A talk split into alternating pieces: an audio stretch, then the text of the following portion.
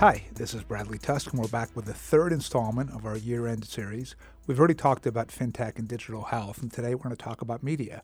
My guest is Stephanie Mehta, the editor in chief of Fast Company. And Stephanie, in a manner of speaking, is kind of my boss because I write a monthly column for Fast Company, but that's not why we're having her on today. We're having her on because in an industry overwhelmed by blustery visions and overhyped shifts in business models, Stephanie keeps her eye on the ball. She makes smart moves that keep Fast Company relevant and viable, and I want to talk to her about why that is. She's focused on providing clear eyed, timely coverage of the tech industry content first because she believes that's the best way to grow and maintain your audience. But she also sees the big picture. And during COVID, when she had to make their innovation festival remote rather than person, the number of participants actually increased from 2,000 to 30,000, a 15x increase. Um, and so I think seeing how the world of media has changed uh, over COVID, how Stephanie has seen it both uh, evolve and devolve, um, to me makes her the perfect person to talk to about uh, the changes in media, where this industry is going, uh, and how what we should all understand about it. So, Stephanie, here we are. All right, welcome back to Firewall. Uh, as usual, I'm your host, Bradley Tusk. Um, with me today is a guest who uh, I've known for a while now, uh, have worked with for a while, and really enjoyed it. So excited to have her uh, here on the podcast, Stephanie Mehta. Stephanie, thank you for joining us. Thank you, Bradley. Excited to be here. So you're currently, you know, editor in chief of Fast Company, and you're, you're the boss there. But just walk us through quickly, because since we're going to be talking about kind of how media has changed over COVID and then where it's going. You're about as credible as anyone I can imagine. Give us like the, the one minute on your career. Um, yeah, so I, I got my start in newspapers, um, did a stint at a local newspaper before spending uh, six years at the Wall Street Journal in the um, mid to late 90s. And then, you know, kind of wanted to make the move over to magazines. And the dream job for me was moving over to Fortune, which at the time was, you know, this was the year 2000, publishing these 600 page issues, um, putting, you know, giving Vogue a run for its money in terms of being fat with advertising. So I made the move over to Fortune, and it was a great move for me. I really learned how to be a feature writer and a magazine editor there, and spent 14 years at Fortune before deciding that I wanted to kind of take a bit of a sabbatical. The media industry was going through um, a, a, when is the media industry not going through a rocky time? But it felt like a particularly rocky time. So I took a little bit of a beat and then got recruited to uh, work over at Bloomberg Media. Yep. Was there for two years. Spent two years at Vanity Fair as um, one of Graydon Carter's deputy editors and, and then, did the Hive started under you, right? Uh, well, uh, John Kelly started the Hive. Um, I showed up in, shortly thereafter and, and, worked with with John and his team on a new establishment list and a couple of other projects. And then um, the opening at um, Fast Company came in um, 2018.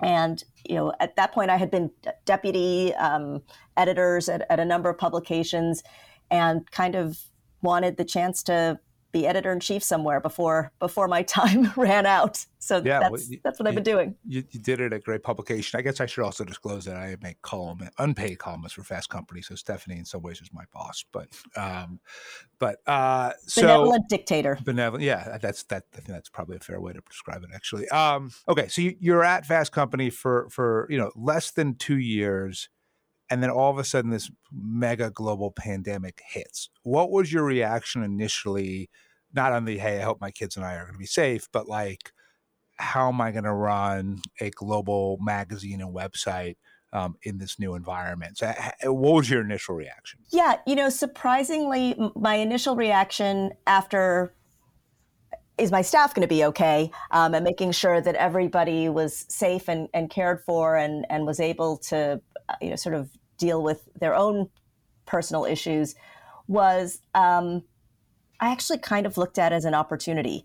Um, you know, Fast Company's newsroom before the pandemic was already about 20 to 25% virtual. We had a lot of people working remotely. And because we're a small shop, you know, we don't have bureaus in all these cities around the country. People generally work from home.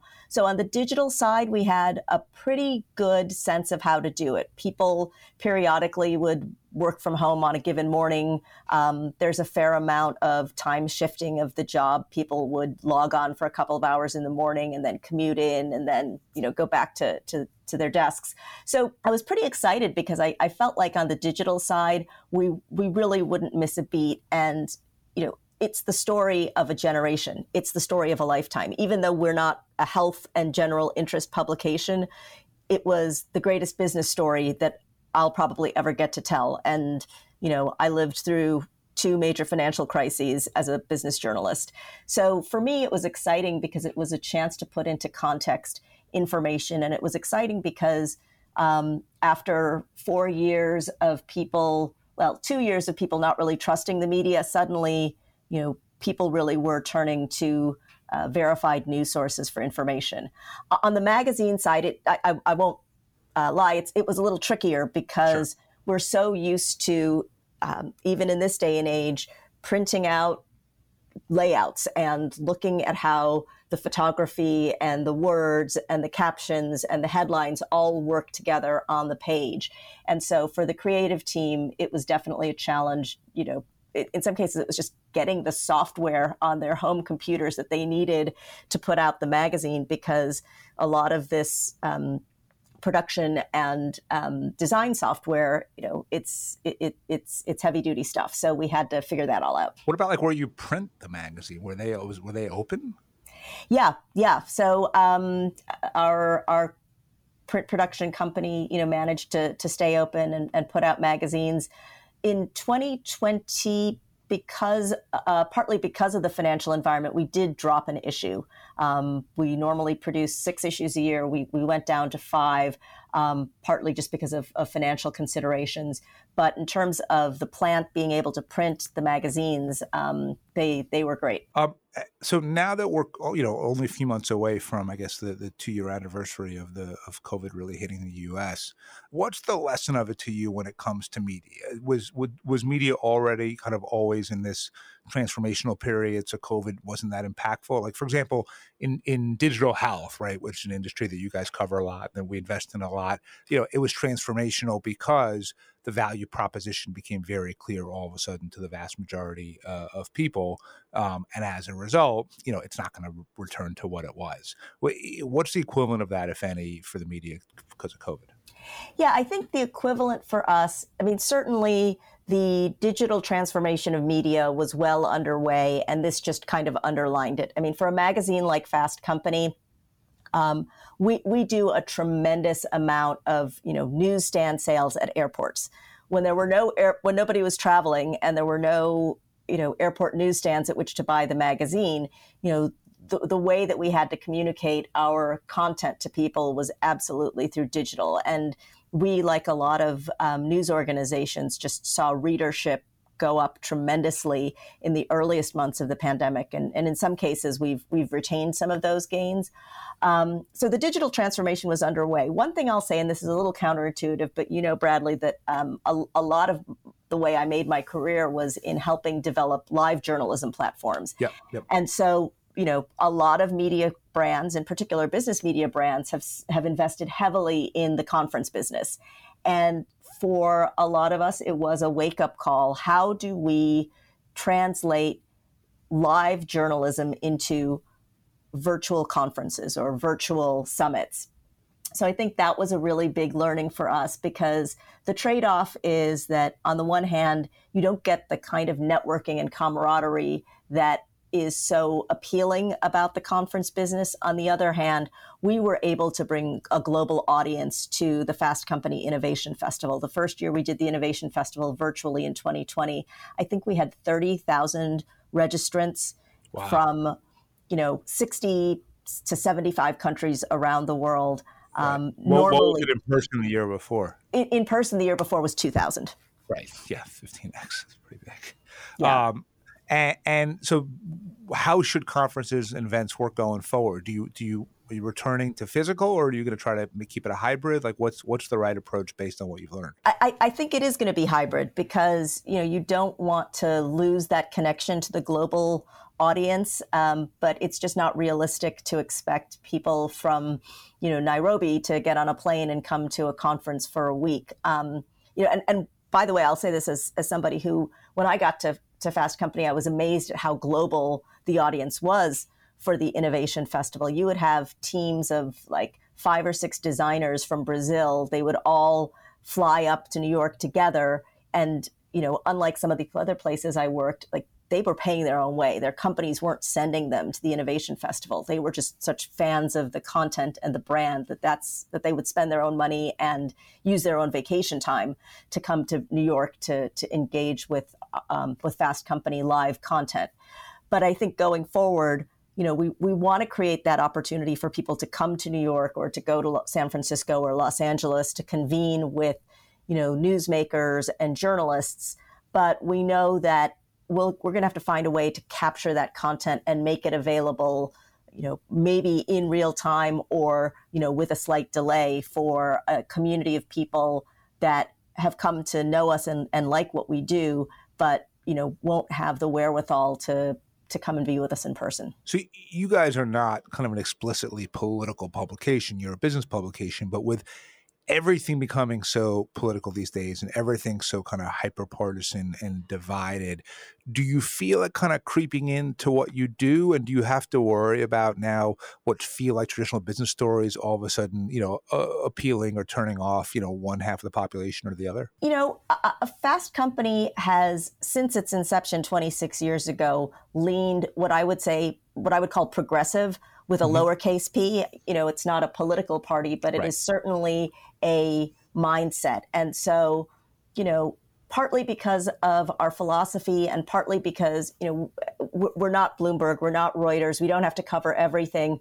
The things that we pick and choose to cover, I think, fall firmly into, um, you know, the, the camp of, of, of, you know, progress in business and business and, and its role in society. And so, you know, we're not going to cover Exxon earnings. We're not going to cover, you know, um, a, a, a, new Chevron platform um, coming online. Like that's just not the kind of news we would cover, even if um, even if I had the staff to to cover oil and gas.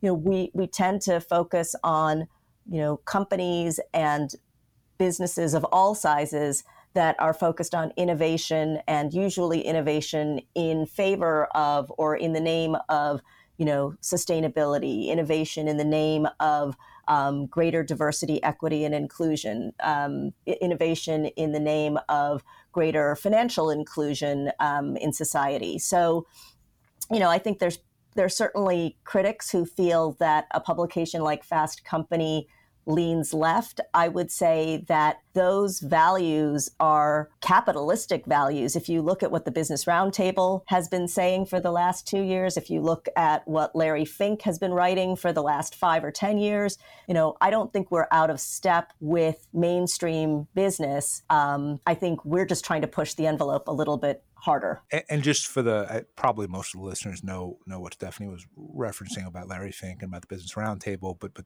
let's dig it on a little more. So the what the Business Roundtable said that was at least very famous in our world was effectively the point of a corporation is not solely to to provide maximum profit for the shareholders, but also to you know have a larger responsibility to society in different ways right? And that's actually was a radical departure because the milton friedman kind of version of the only thing that matters uh, is the share price um, you know had been the dominant thought for decades and decades. Um, do you feel like the business world is actually trending in that direction or do you feel like the kind of corporate leaders in spotting how the political zeitgeist has changed, kind of changed their tune, but not necessarily their action. I, I think it, it, it's happening on a case by case basis. I mean, there are there's no question to me that there is a new generation of business leaders that absolutely believe in their bones that they have an obligation to, you know, think about the impact of their actions and their um, output on the planet um, whether it's you know Tim Cook at Apple or um, you know, the sort of new rising stars that are, are coming of age um, in the entrepreneurial world, there, there does seem to be a, a, a genuine belief that, um, that, that business needs to be a major stakeholder in that conversation. Uh, you know, I would say if you look at, you know, the 181 CEOs who signed the statement of purpose that you referenced, Bradley, this idea that, you know, that, a, that this old mainline organization like the Business Roundtable would come out and say, we acknowledge that our the sole purpose of a corporation is not to enrich shareholders. You know, I, I, think that you know if you went through all 181, you could absolutely find a ton of examples of greenwashing and people just sort of saying what's politically expedient or you know more and more what their employees want to hear. You know, I hear this all the time. I'm sure you do all the time, Bradley, which is that you know a lot of times employees are the ones asking corporations and CEOs, what are your values? Um, what are your commitments? Um, but I also think this movement from the investor community around ESG, um, that, that, that it feels more real to me. And again, I've been doing this for 25 plus years. You know, I remember the, you know, corporate social responsibility investing, social responsibility investing. You know, there have been different flavors of this over the years, and they've all felt very flavor of the month to me. This this feels a little bit more like it has legs, and I think once there are actual standards and metrics for how an investor can measure, you know, whether Apple's commitments to um, the environment and to governance and to society are better than you know their nearest competitor, you know, I, I think will it, it, will it will start to have a more substantial impact. The, the, employee thing I have found personally kind of particularly tricky because on one hand you can learn a lot from your employees that you might not be aware of otherwise, especially my employees that are younger than me, which at this point I think is most of them. Um, and in a super competitive job market, it is one way to attract and retain uh, talent is if people feel like not just that your culture is great, um, but that there is the ability to to advise and have input on the, comp- the decisions the company makes.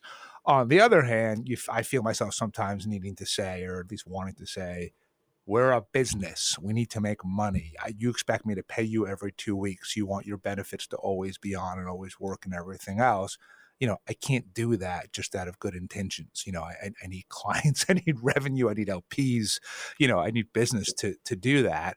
And so I, I know I struggle with this, which is, you know, you you want to you want to listen, you want to kind of adapt to the times you're in, but you also recognize that, you know, if you own the business, especially you're the CEO, you, you are the person accountable at the end of the day. How do you think kind of business leaders are handling, you know, that dynamic? It, it's a tricky one, and I, I imagine that you know some CEOs are more deft at it than others, partly because you know, again, I think a lot of it just comes down to authenticity. If if the employees believe that the CEO is trying her best or his best to try to adhere to you know the stated values of the organization um, while also being really straightforward about what you just said bradley which is that you know that, that there's um, an obligation to you know a whole ecosystem of people who rely on the corporation. I mean i think that's one of the things that has gotten a little bit lost in the business roundtable statement of purpose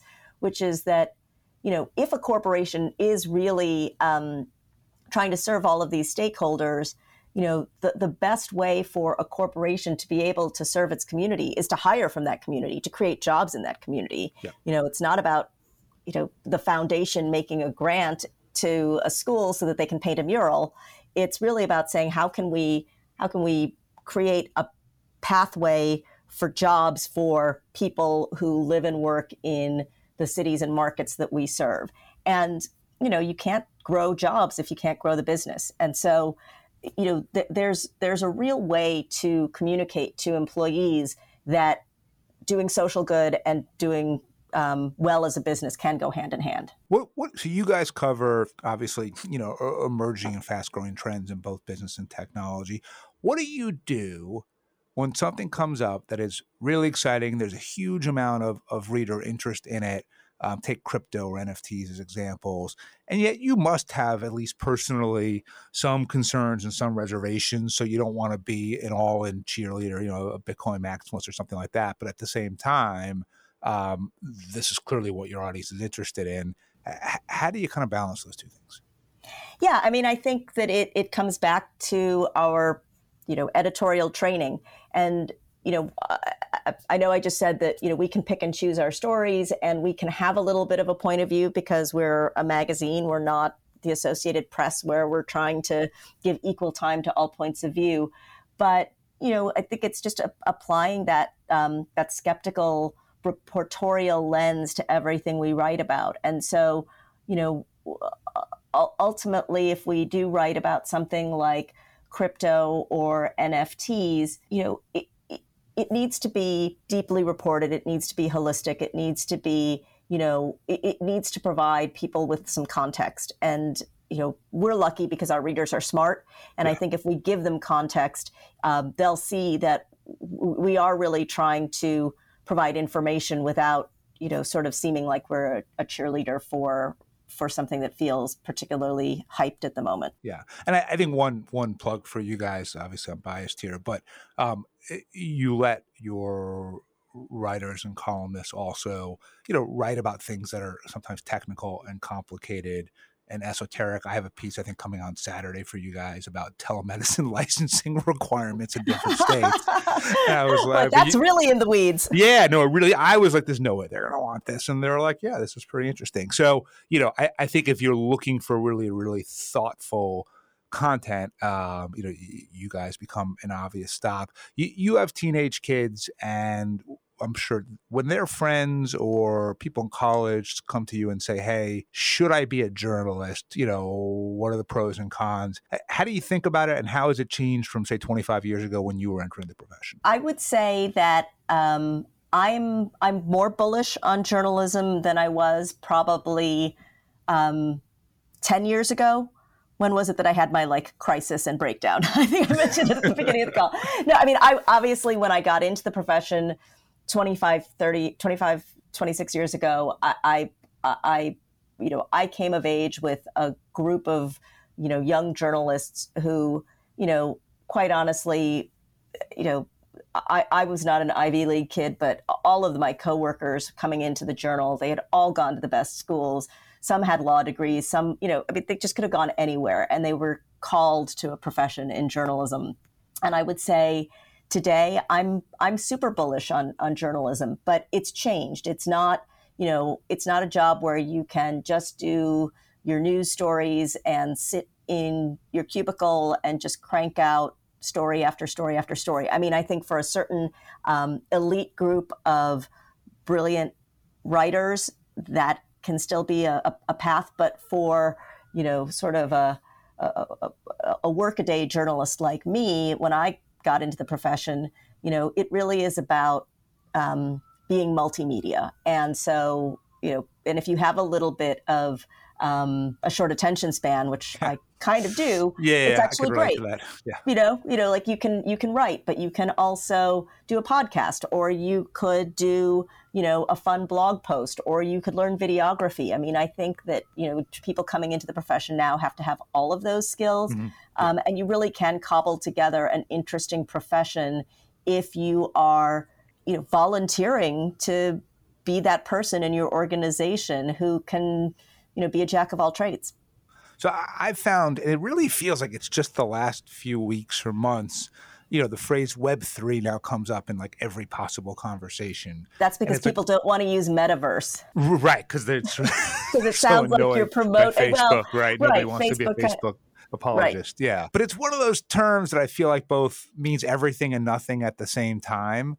Uh, what direction do you give your your writers as to sort of how to think about it and write about it? Um, so one of our writers, Nicole Laporte, who is based in Los Angeles, has a really great story um, about Web three, which she tells through the lens of um, the Chernin Group. Peter Chernin is the mm-hmm. former president of Fox, who um, has gone on to become a very successful investor, yep. and you know they are now thinking about going from media properties, which is interesting. They invested in uh, Food 52 and Reese Witherspoon's Hello Sunshine, and now they're really looking at you know um, at Web three or the metaverse. And so you know for us, it's it's you know we, we need good narratives, we need storytelling, and we need credible people like Peter Chernin who are now sharing their investing thoughts um, with us about why they think this world is interesting. And so, to your question, you know, we we really. I, I, it's not our role to define what Web3 or the metaverse is. I think it's our job to cover smart and interesting business leaders who are making bets in this area and having them paint a picture of what they think this world will look like. And, you know, every executive is going to have a slightly different point of view based on, you know, what their influences are. Um, and so, you know, when you talk to people in the travel world, they really think about, uh, you know, I attended an event a few months ago where, um, you know, a, a bunch of people from the world of, of travel and culture were talking about, you know, could you do armchair travel to places like Bhutan, which you know only allows a certain number of tourists in a year? They're really trying to preserve um, the cultural heritage of the place. They don't want it to be overwhelmed or swamped by tourists, and yet it's supposed to be one of the most beautiful places in the world. And so, could you use Web three to enable people to have truly interactive local experiences without ever having to get on a plane and expand the carbon footprint and you know trample on a, a, a, a local community that is already really fragile. As kind of the, the world of content creators grows and grows and whether it's you know youtube or instagram or tiktok or other platforms um, it, how do you sort of tell your journalist like this is a journalist not a content creator? Like how, how do you distinguish between the two? And, and do, do people still understand the difference? I think that our readers understand the difference and the people that we aspire to capture as readers understand the difference and you know, this is a conversation i think we have a lot inside our news organization which is you know how do we how do we attract readers who want quality and then how do we train people that we do start to attract to expect quality. Um, you know, for me, it really does boil down to um, the reporting and the fact checking. And you know, I I tell this to people all the time because you know, at Fast Company, particularly for our magazine articles, we have an outside fact checker. Our own writers, you know, go through a very rigorous fact checking process with their stories. Um, you know, if you've ever talked to anybody who's been the subject of a New Yorker magazine article or a Vanity Fair magazine article, they will tell you that the fact checking process is, you know, it's almost painful because every single I that needs to be dotted or T that needs to be crossed is is is checked and checked yeah. twice. Though you appreciate it, like the New Yorker did a piece a couple of years ago on the mobile voting stuff we're doing, and like there was a lot of fact checking, but I felt appreciative of it because they were trying to get it right. You know? Yeah, yeah, and and so I think you know, and this is this is the the, the great opportunity that um, editorial um, folks like me hopefully have, which is to start to explain to readers that you know I don't just sit down at a computer and write something off the top of my head. You know, in addition to the training I've had, um, I you know, I, I, do lots of interviews, and um, before I hit send, I will go back to the people I'm writing about and double check to make sure the the names are spelled correctly and that you know any factual information I include is is accurate. So to me, that's that's what separates a journalist from you know a content creator.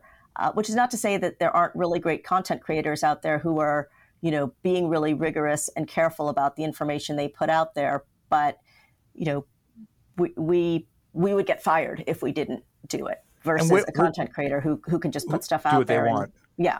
Where does a Substack fit into that? Um, you know, I think that there's a lot of um, a lot of journalists who have who have newsletters and who have um, you know built a long a following, and you know a lot of the folks I read are trained in the same tradition as we are, and you know again I think they're counting on their readers to know what the rules of engagement are. So as we head into 2022, does COVID remain the big story throughout the year? And then, you know, what other stories are you excited about? Do you think, okay, 2022 is going to be really big around these issues? I think COVID remains the big story of the year in the sense that we're now going to be writing about how we live with COVID and how businesses operate in a world in which the specter of COVID is just permanent.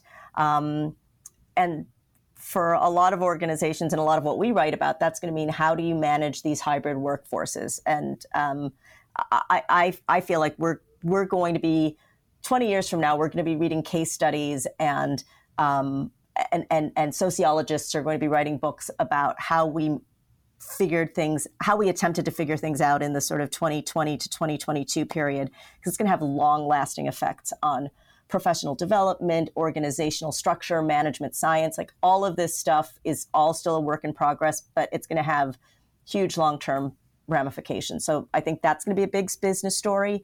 Um, I think the other thing that we're focused on, and it's it's somewhat related to this because you can make the case for why hybrid work has interesting implications for the built environment and so many of the the, the you know urban life and things that we like to write about as well. But um, I, I, I just sustainability, um, figuring out, um, you know, moving. When you read these climate reports coming out of the UN, it's just it's the most dire thing. It's it's more depressing in some ways than, you know, the the, the the, stories that we've been reading and writing about COVID for the last two years, although those are incredibly depressing too. Um, and, you know, bringing real innovation to climate solutions, I think, and, and at scale, is going to be a story that we're excited to cover. Yeah. Sorry. So so so you guys may lean progressive with a small p, but just as a reader, you're generally objective and neutral. Um, that's not the case with a lot of mainstream media websites or, or just news outlets these days.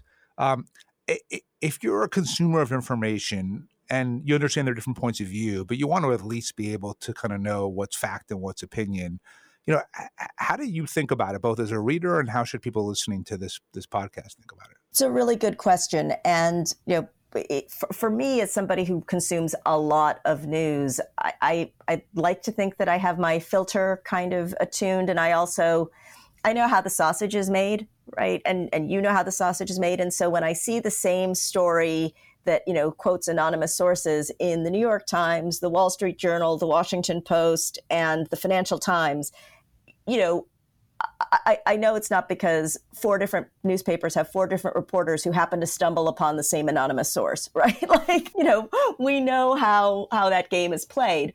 And so, you know, part of it is, you know, being educated about how the news media work and, you know, my peers and I have some work to do there. We can really help the consumer better understand. I would say, you know, and this is what I, I tell my kids, which is to, you know, not be not get all your information from one source um, and it doesn't mean that you need to do what i do which is to look every morning at four different news websites but you know one day get your information from you know the, the new york times. The next day get your information from the washington post. And the next day you know spend some time on on you know the nbc news website which is actually really great for news beyond what you see on the broadcast. Um, I, I, it's just really valuable to be an educated consumer and to shop around a little bit.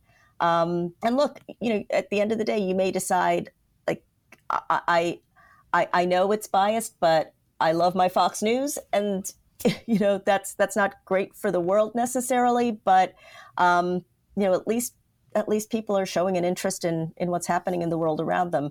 You know, we were it wasn't that long ago, Bradley, that people in my industry were worried that people just wouldn't consume news and information. Right. They're certainly consuming it now. They may be consuming it in kind of very hyper, you know, tribalistic ways, but but they are consuming it. So I, I guess that that's probably the most optimistic take I've heard uh, on media consumption in a long time, and therefore probably the right way to wrap it up. So Stephanie Mehta, thank you so much for joining us. Thank you, Bradley. Have a great holiday. You too.